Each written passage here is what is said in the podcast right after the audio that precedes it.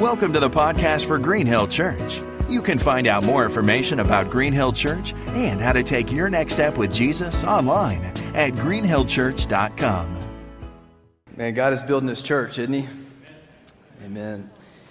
You know, with that, there's been several times, at least three, that somebody has made a comment either to me or someone else that when they are here, they sense that the Holy Spirit is alive. There's one person who told me they were across the street. They were drawn to this facility. One person who said, You have no idea what it's like to walk into a church that doesn't feel like a morgue. Someone said, It's different. And I say that to you in all humility to say, God is building his church. And listen, I want, I want you to hear me when I say this. My, my greatest fear is that we miss what God's doing. May it not be.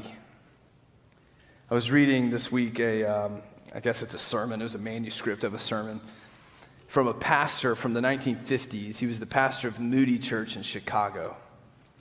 What he was writing about was, or really his sermon was about, was how God puts together the church for the purpose of his name to go out through the church. And he talked about Chicago in particular, and, and, and, just honestly the depravity and the sin and the corruption and just the horrific nature of Chicago even back then. And he said several things that were just really interesting as he thought about what that, the implications of that for his church. And how God has put some saints together, some Christians together to be a light in the darkness. But he made this comment, and I want to read it to you, and it's stuck with me this week. He said this He said, The fact of the matter is that we have the message. He says, We have the message, but we have not the authority and the power to shake a city for God. And as I read that, I just I couldn't stop thinking about that. And really, what he went on to talk about was we have the message, but there's a lack of power in us. Paul tells Timothy, he said, there's a form of godliness that denies the very power of God. Church, listen, I'm going to tell you this for a reason. Don't miss the message for why I'm telling you this. Last Sunday, we had our highest attendance that we've had in over 10 years outside of Easter. Praise be to God. But listen, it's meaningless if we have a form of godliness that denies the very power of God. We can fill the room with a bunch of religious duty that will deny the very power of God. What I'm praying is that God is filling the room and He's filling our hearts, empowering us by His might, His power, so that it shakes our city. But here's what I just came to grips with this week as I read that statement about lacking the power to shake the city. Before God shakes our city, He's got to shake our church. And before He's going to shake our church, He's got to shake our hearts. It begins with us. Church, I don't, I don't know what God is up to. I think He's on the move. He's always been on the move for all of history, and I think He's doing it again as he always does, if you've seen the news this week at Asbury College in Kentucky, there's a revival breaking out. It started in a chapel service Wednesday and it's been going nonstop ever since. That's where the Jesus movement from the 70s began. God is on the move. I think God is on the move in our church. I think God is on the move in our city. I think as I talk to preacher friends of mine in their churches, God is on the move. And wouldn't it be like God that He gave me and us a message this morning that I've entitled The Road to Revival? Before I even heard about what's happened in Asbury. The Road to Revival. And here's why Psalm 85 6, the psalmist understands the need for this. He says, Will you not revive us again. Church, what's happening in your heart this morning? Do you need God to revive you? My prayer is that He would shake us this morning. James chapter 4. James chapter 4. May God awaken us this morning. I want to read, we're going to study verses 7 through 10, but I'm going to backtrack to verse 4 to help us understand the context because it's kind of a complete thought. So last week we covered these verses up until verse 7, 1 through 6, and then today 7 through 10. So right in the middle of it, verse 4, we're going to start with this. You adulterous people. It's always a good place to start, right? You're welcome. You adulterous people, do you not know that friendship with the world is enmity with God? Therefore, whoever wishes to be a friend of the world makes himself an enemy of God. Or do you suppose it is to no purpose that the scripture says he yearns jealously over the spirit that he has made to dwell in us? But he gives more grace, more to follow, as we said grace upon grace upon grace. He gives more grace. Therefore, it says, God opposes the proud, but gives grace to the humble. Now, verse 7 through 10, what we're going to study today. Submit yourselves, therefore, to God. Resist the devil, and he will flee from you. Draw near to God, and he will draw near to you. Cleanse your hands, you sinners, and purify your hearts, you double minded. Be wretched and mourn and weep. Let your laughter be turned to mourning and your joy to gloom. And then he finishes this Humble yourselves before the Lord, and he will exalt you. He will exalt you. So we understand the context. James calls them an adulterous people. He said the reason you have conflicts, the reason you have strife, all these things is because of your inner desires. And they're waging war within you and they're pulling you away, and you have cheated on God. You're an adulterer. But he says that God is a jealous God. He longs for you, He wants you, He's got wide open arms for you, and He invites you back in because He's a jealous God, and He's got grace upon grace upon grace, and He pours it out upon the one who's humble. And so, this is the context in which we enter into these next few verses. And it's interesting, in these four verses, James gives 10 imperatives, one right after the other. He just nails them.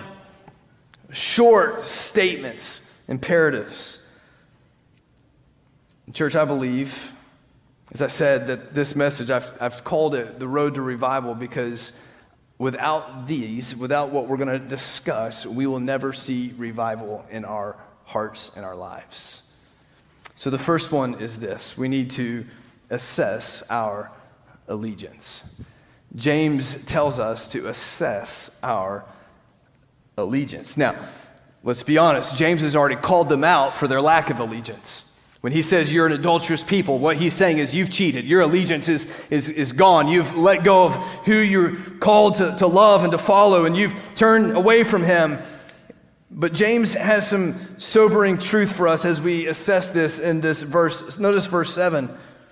He says, Submit yourselves, therefore, to God. Because you have cheated on God, because you're an adulterer, you need to submit yourself. Because of God's grace, you can submit yourself. Submit yourself, therefore, to God. But then he also says, Resist the devil, and he will flee from you.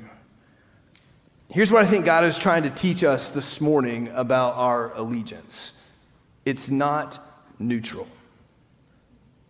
It's not neutral. There's a sense in which there's a battle raging, that there is a war taking place for your soul, for your life, for your spouse's wife, for your children, for your grandchildren, for your neighbor, for this community. There's a battle raging. And too often we take just a stance of neutrality. I want to remind you, Ephesians chapter 6, verse 12, Paul tells us, he says, For we do not wrestle against flesh and blood, but against the rulers, against the authorities, against the cosmic powers over this present darkness, against the spiritual forces of evil in the heavenly places. Listen, in the context of what James is talking about, if you go back to the beginning of the chapter, what causes quarrels and what causes fights among you? The reason you're having quarrels and fights, you think it's about the issue with the person. What's happening is there's an enemy trying to, to create disunity and create problems. We've missed it and we've become neutral in our understanding of what's really happening around us. So, as we assess our allegiance, as we take a, a, an assessment of our hearts and where we're at, there's really two options. And what James is revealing to us there's either God or there's the devil. We're either submitting to God and resisting the devil or we're not. There's active statements submit, resist. These are, these are postures of, of action, they're a, a call to do something.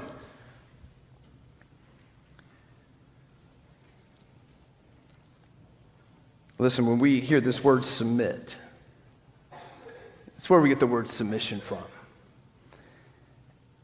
Can we just say that in our culture we've been trained to not submit? This is what God's called us to.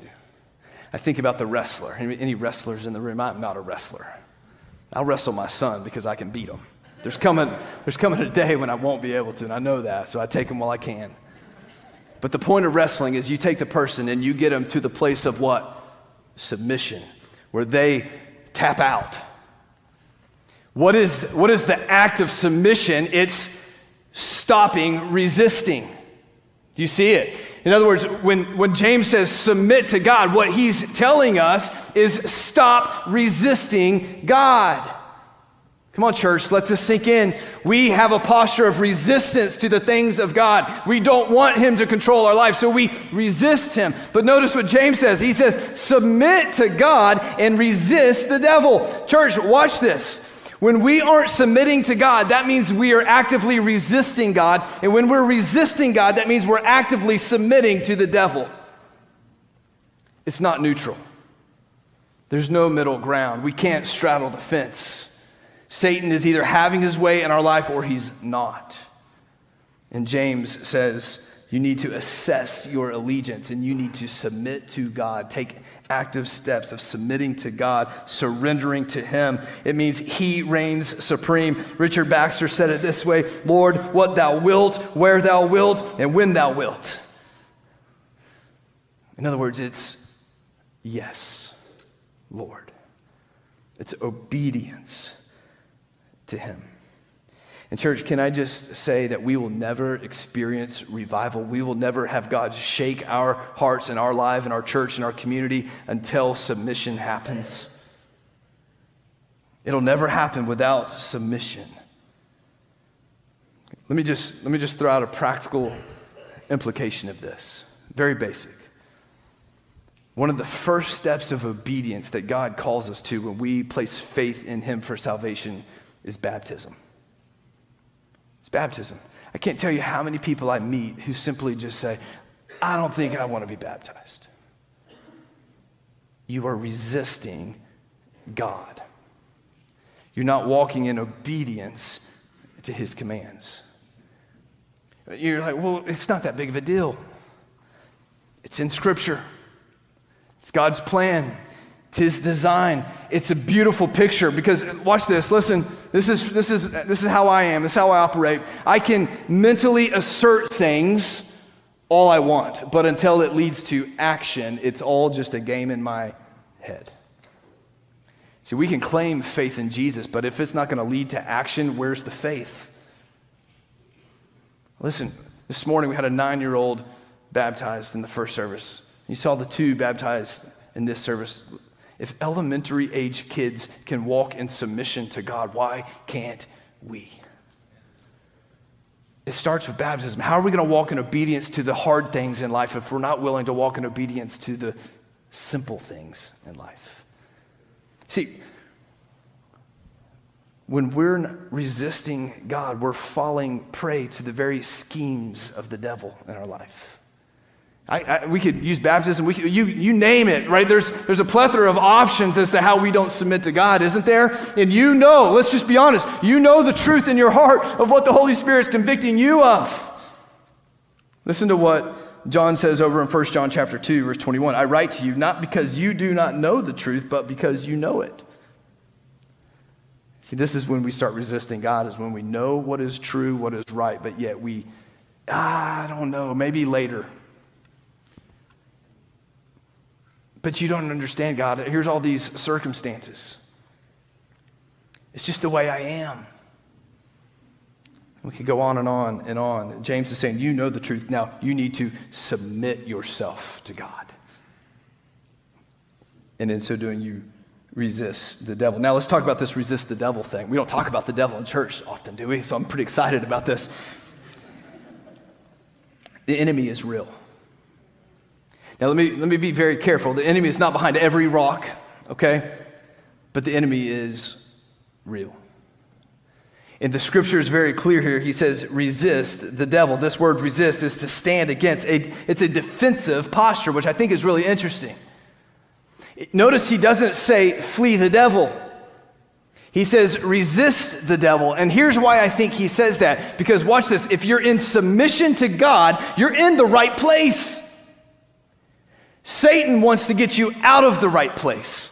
He wants you to quit submitting to him. He doesn't want you to commit murder. He just wants you to say, God, it's not that big of a deal. I'm going to live my life for myself, which then potentially can lead to a place of murder. See, when we are in submission to God, we're in the right place. And so it's just a resistance. It's a resistance. It's a resistance. The danger is when we've lost submission to God, we find ourselves out of step. So, this idea of resist is this defensive posture. The mission of the devil, the mission of Satan is, of Satan is to do this to separate God and man. So, we're in the right place, and so we resist him so we don't become separate in fellowship from God. See, he's very subtle in his ways of doing it. It's, he's lulled us to sleep. Let's just be honest. We've become passive. Men in the room, can I just say that one of, the, one of Satan's tools in our lives as men is just to be passive, to just step back and watch. And when we're asleep, he's attacking. So we resist, we stand firm. Let me, let me help us understand some ways that we resist the devil. Jesus is a picture of this. We know that when Jesus went out into the wilderness, he was tempted by Satan in very specific, tangible ways in Matthew chapter 4, and he resisted the devil. Now you're like, well, that's Jesus. Jesus has got some powers that I don't have. But if you notice in Matthew chapter 4, we don't have time to look at it, if you want to study it later, you'll notice that what Jesus does, what he offers, is what we can do as well. He uses three words. You ready for it? It is written. And what Jesus does is when there's a specific temptation from Satan, he says, Well, it's written in the Word of God. And he lays out some scripture to say, You're wrong. God is right. I'm resisting you in that way. And what does the devil do? He has no authority, no power over that. Church, we got to be a people that know the Word of God so we can resist the schemes of the devil in our lives. We can speak, It is written, and he will flee, the scripture says. Another place is the armor of God in Ephesians chapter 6 says we're supposed to put on the armor of God regularly, daily. Like, like this, is, this is not just a one time thing and we're good. Like it's, we actively are resisting Satan. So it's on the screen. You'll see some of the belt of truth. The truth girds you. We, we are a people of truth. We are in a society where there's a lack of truth. And in the lack of truth, when, when, when there is no truth, craziness breaks out, doesn't it? No wonder there's brokenness. And this is what's happened. Satan has just got people to believe in, to believe in the lie that there is no truth. So we gird ourselves with the truth. It strengthens us. The breastplate of righteousness. Listen, church, don't miss this. Your righteous standing before God has nothing to do with your own righteousness, but the righteousness of Jesus Christ in you, which means that it covers you. That means when He says lies about you and that you are no good and that you are worthless, you say, No, my righteousness is in him and what He's done, not in myself. It goes on, the shoes that we put on, shoes of peace, peace with God. Church, you have peace with God if you're a follower of Jesus Christ. You stand in peace with God, and it is a sure footing that cannot be shaken. You cannot be moved from that peace. So you have peace with God. You stand secure. The shield of faith When you have faith, when you believe in what you can't see and trust a God that you can't visibly see, but you know is there, who's moving and active in your life, when those fiery darts that Satan throws at you, the darts of lust, of doubt, of envy, of de- desires, and all the things that he throws specifically because he knows your weakness, you have that shield of faith to say, I'm not going to believe in that. I'm going to believe in what God says about me, and I'm going to walk in faith in that.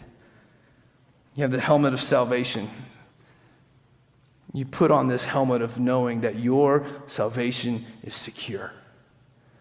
There's nothing that can separate you from the love of Christ. Nothing. Nothing at all. And so you are firm and you are sure, you are secure in your salvation. Church, can I just ask you this morning are you secure in your salvation? You can't resist the devil if you're not secure of your salvation. This morning in the first service, a lady sitting right there. She walks up in tears and she says, I don't know if I'm saved. I said, Let's do something about that. So she prayed to receive Christ so that she could be sure of her, of her salvation. What about you? Do you know? Do you know? Do you know Jesus? The helmet of salvation. And he goes on, the sword. It's the word of God that we have. It's active, it's living, it's sharp. And then Paul just finishes it up with this just pray, pray, keep praying. Pray. It's a defensive posture. We're praying, we're resisting the evil. And we need to check our uh, allegiance, we need to assess our hearts, James says. Are you submitting to God? The next thing he teaches us, back in James 4, verse 8, that we need to run to repentance. See, as we assess our allegiance, we recognize that we are adulterers, that our allegiance is not where it needs to be. And so, what do we do in that? We run to repentance. Notice what he says, verse 8 Draw near to God, and he will draw near to you.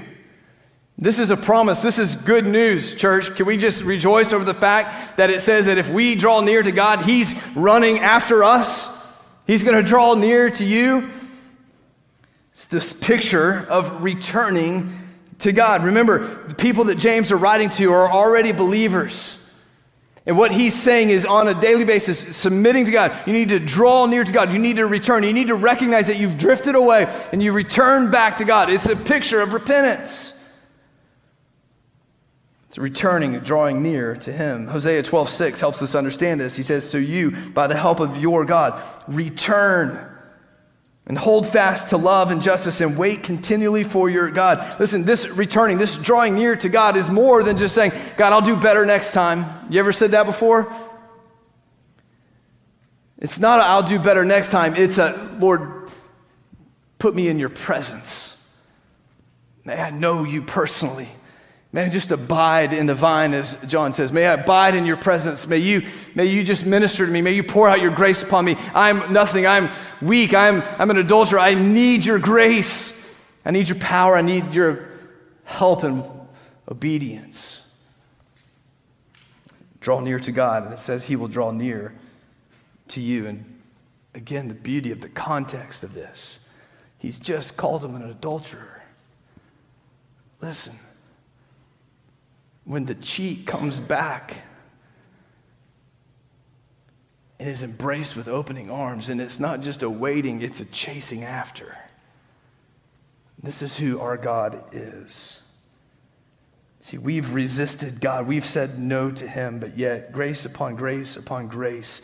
And notice the order of what James is doing with these imperatives in verse 8. Draw near to God, he will draw near to you. Cleanse your hands, you sinners, and purify your hearts, you double minded. In the Old Testament, it was cleanse your hands, purify your hearts, then you can come into the Holy of Holies.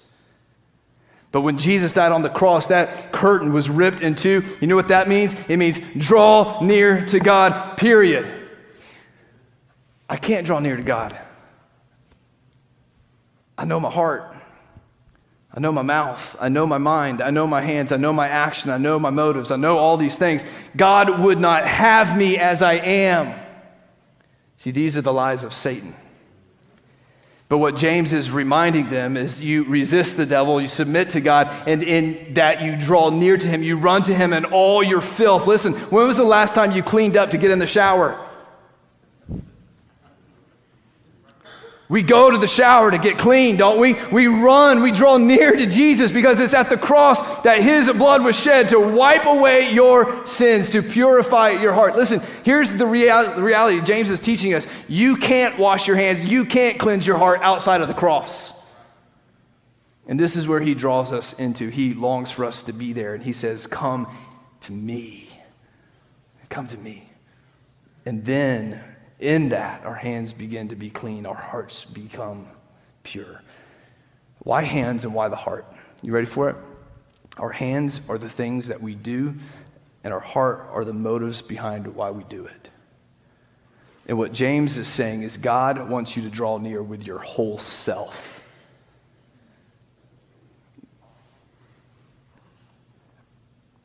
The danger for Christianity today is that we have good hands serving Jesus, but wicked hearts far from Jesus. See, we can put on a show, we can do all the things, but James is saying, No, I want your, God wants your heart. He wants your life. The opposite is true. We can have right hearts, but selfish hands. And when we draw near to God, all of a sudden our heart and our hands become aligned with the very mission of God. And that's when He begins to shake us, and then He begins to shake our church, and He begins to shake the world around us. See, this drawing near to God is a call to repentance. What does Jesus say that He is in Scripture? Anybody know? He says, I am the what? The light of the world. In Him there is no darkness. Repentance is taking what's in the dark and bringing it into the light. And the reason we don't find ourselves actively repenting is because we want to keep it in the dark. But it's when we bring it into the light that Jesus Christ and His power and His might and His Holy Spirit transforms us and cleanses us and purifies us. And He takes the filthy and the dirty and the unclean and the impure and the nasty, and He says, It's forgiven. And by His blood and the work of Jesus Christ, He cleanses you. It's a beautiful thing. So, the last reality for us on this road to revival in our hearts is this we need to see our sin. We need to see our sin. And what I mean by that is we need to see our sin for what our sin is. Notice verse 9. He says this Be wretched. Your translation may say grieve, and mourn, and weep, or wail. When was the last time that we did this? Can we just be honest?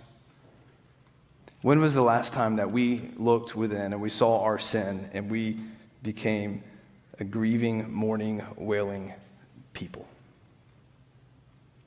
The reason we don't is because we don't see sin like God sees sin.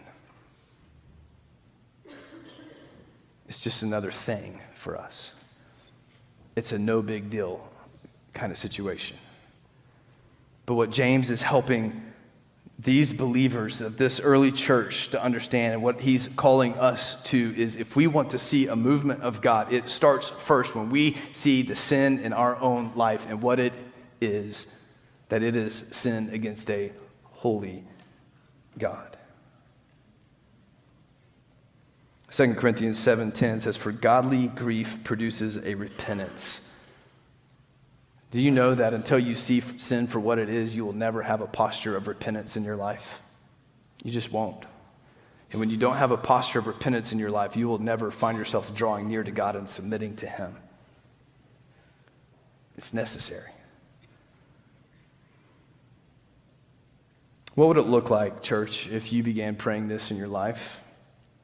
Oh God, allow me to see my sin as you see my sin. What would happen? Dr. Martyn Lloyd-Jones once said this He said, Go and read the history of revivals again. Watch the individuals at the beginning. This is invariably the first thing that happens to them. They begin to see what a terrible, appalling thing sin is in the sight of God. They temporarily even forget the state of the church and forget their own anguish. It is the thought of sin in the sight of God. How terrible it must be. Never has there been a revival but that some of the people, especially at the beginning, have had such visions of the holiness of God and the sinfulness of sin that they have scarcely known what to do with themselves. We've got to see our sin. When was the last time you were broken for the sin in your life? Dr. Martyn Lloyd-Jones says this moment of recognizing our sin can lead us to a place of not knowing what to do with ourselves. James gives us the answer. Look at verse 10. Humble yourselves before the Lord. Earlier in verse 5, 6, he says, God opposes the proud, but gives grace to the humble. So when we see our sin, what do we do? We humble ourselves and we lay ourselves at the foot of the cross and say, Woe is me, as Isaiah said. I am unclean. I am a sinner. I'm in desperate need of your grace. And his grace pours out.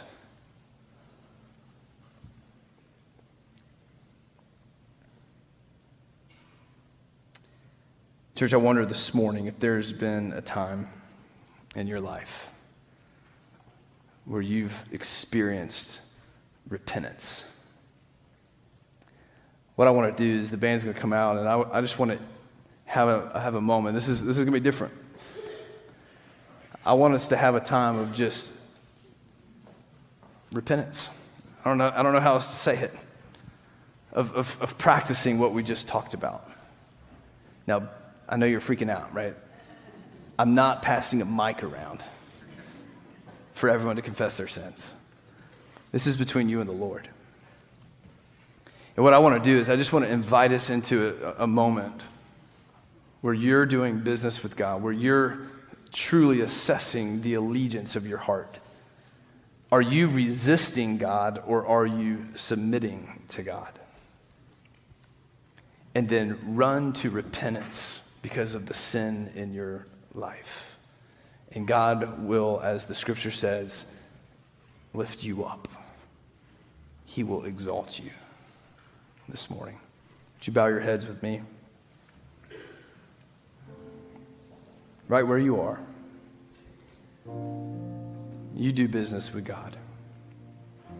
Jesus said this to some religious Jews who thought they were better than others. He says, I tell you, but unless you repent, you will all likewise perish. Repentance is when we turn away from resisting God and turn to submission to God.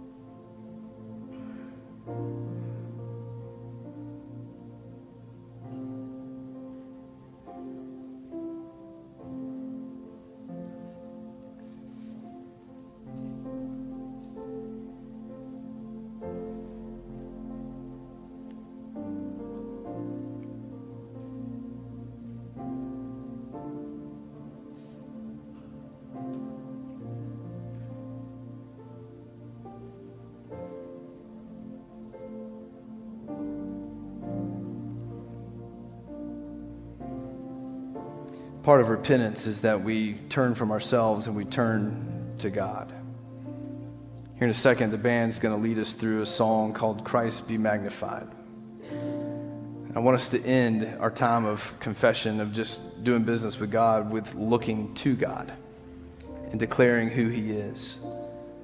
But here's my challenge to you before you stand and you start singing, is there anything that you need to do in obedience to what God is showing you? Maybe it's baptism. Maybe you don't know for sure that you're saved, that you've got eternity secure, and you want to shore that up. Maybe it's something else. It's hard to magnify God without submitting to God. I'll be down front, Pastor Casey's down front, Pastor Ricky, several of us. During this song, come grab us and say, as that lady said, I don't know that I'm saved. I need salvation. Maybe it's baptism. Maybe you've been not submitting, you've been resisting, and it's time to step in obedience to that. But you respond as the Lord leads this morning. Thanks for listening to the podcast for Green Hill Church. For more information about Green Hill Church, go to greenhillchurch.com. Thanks for listening.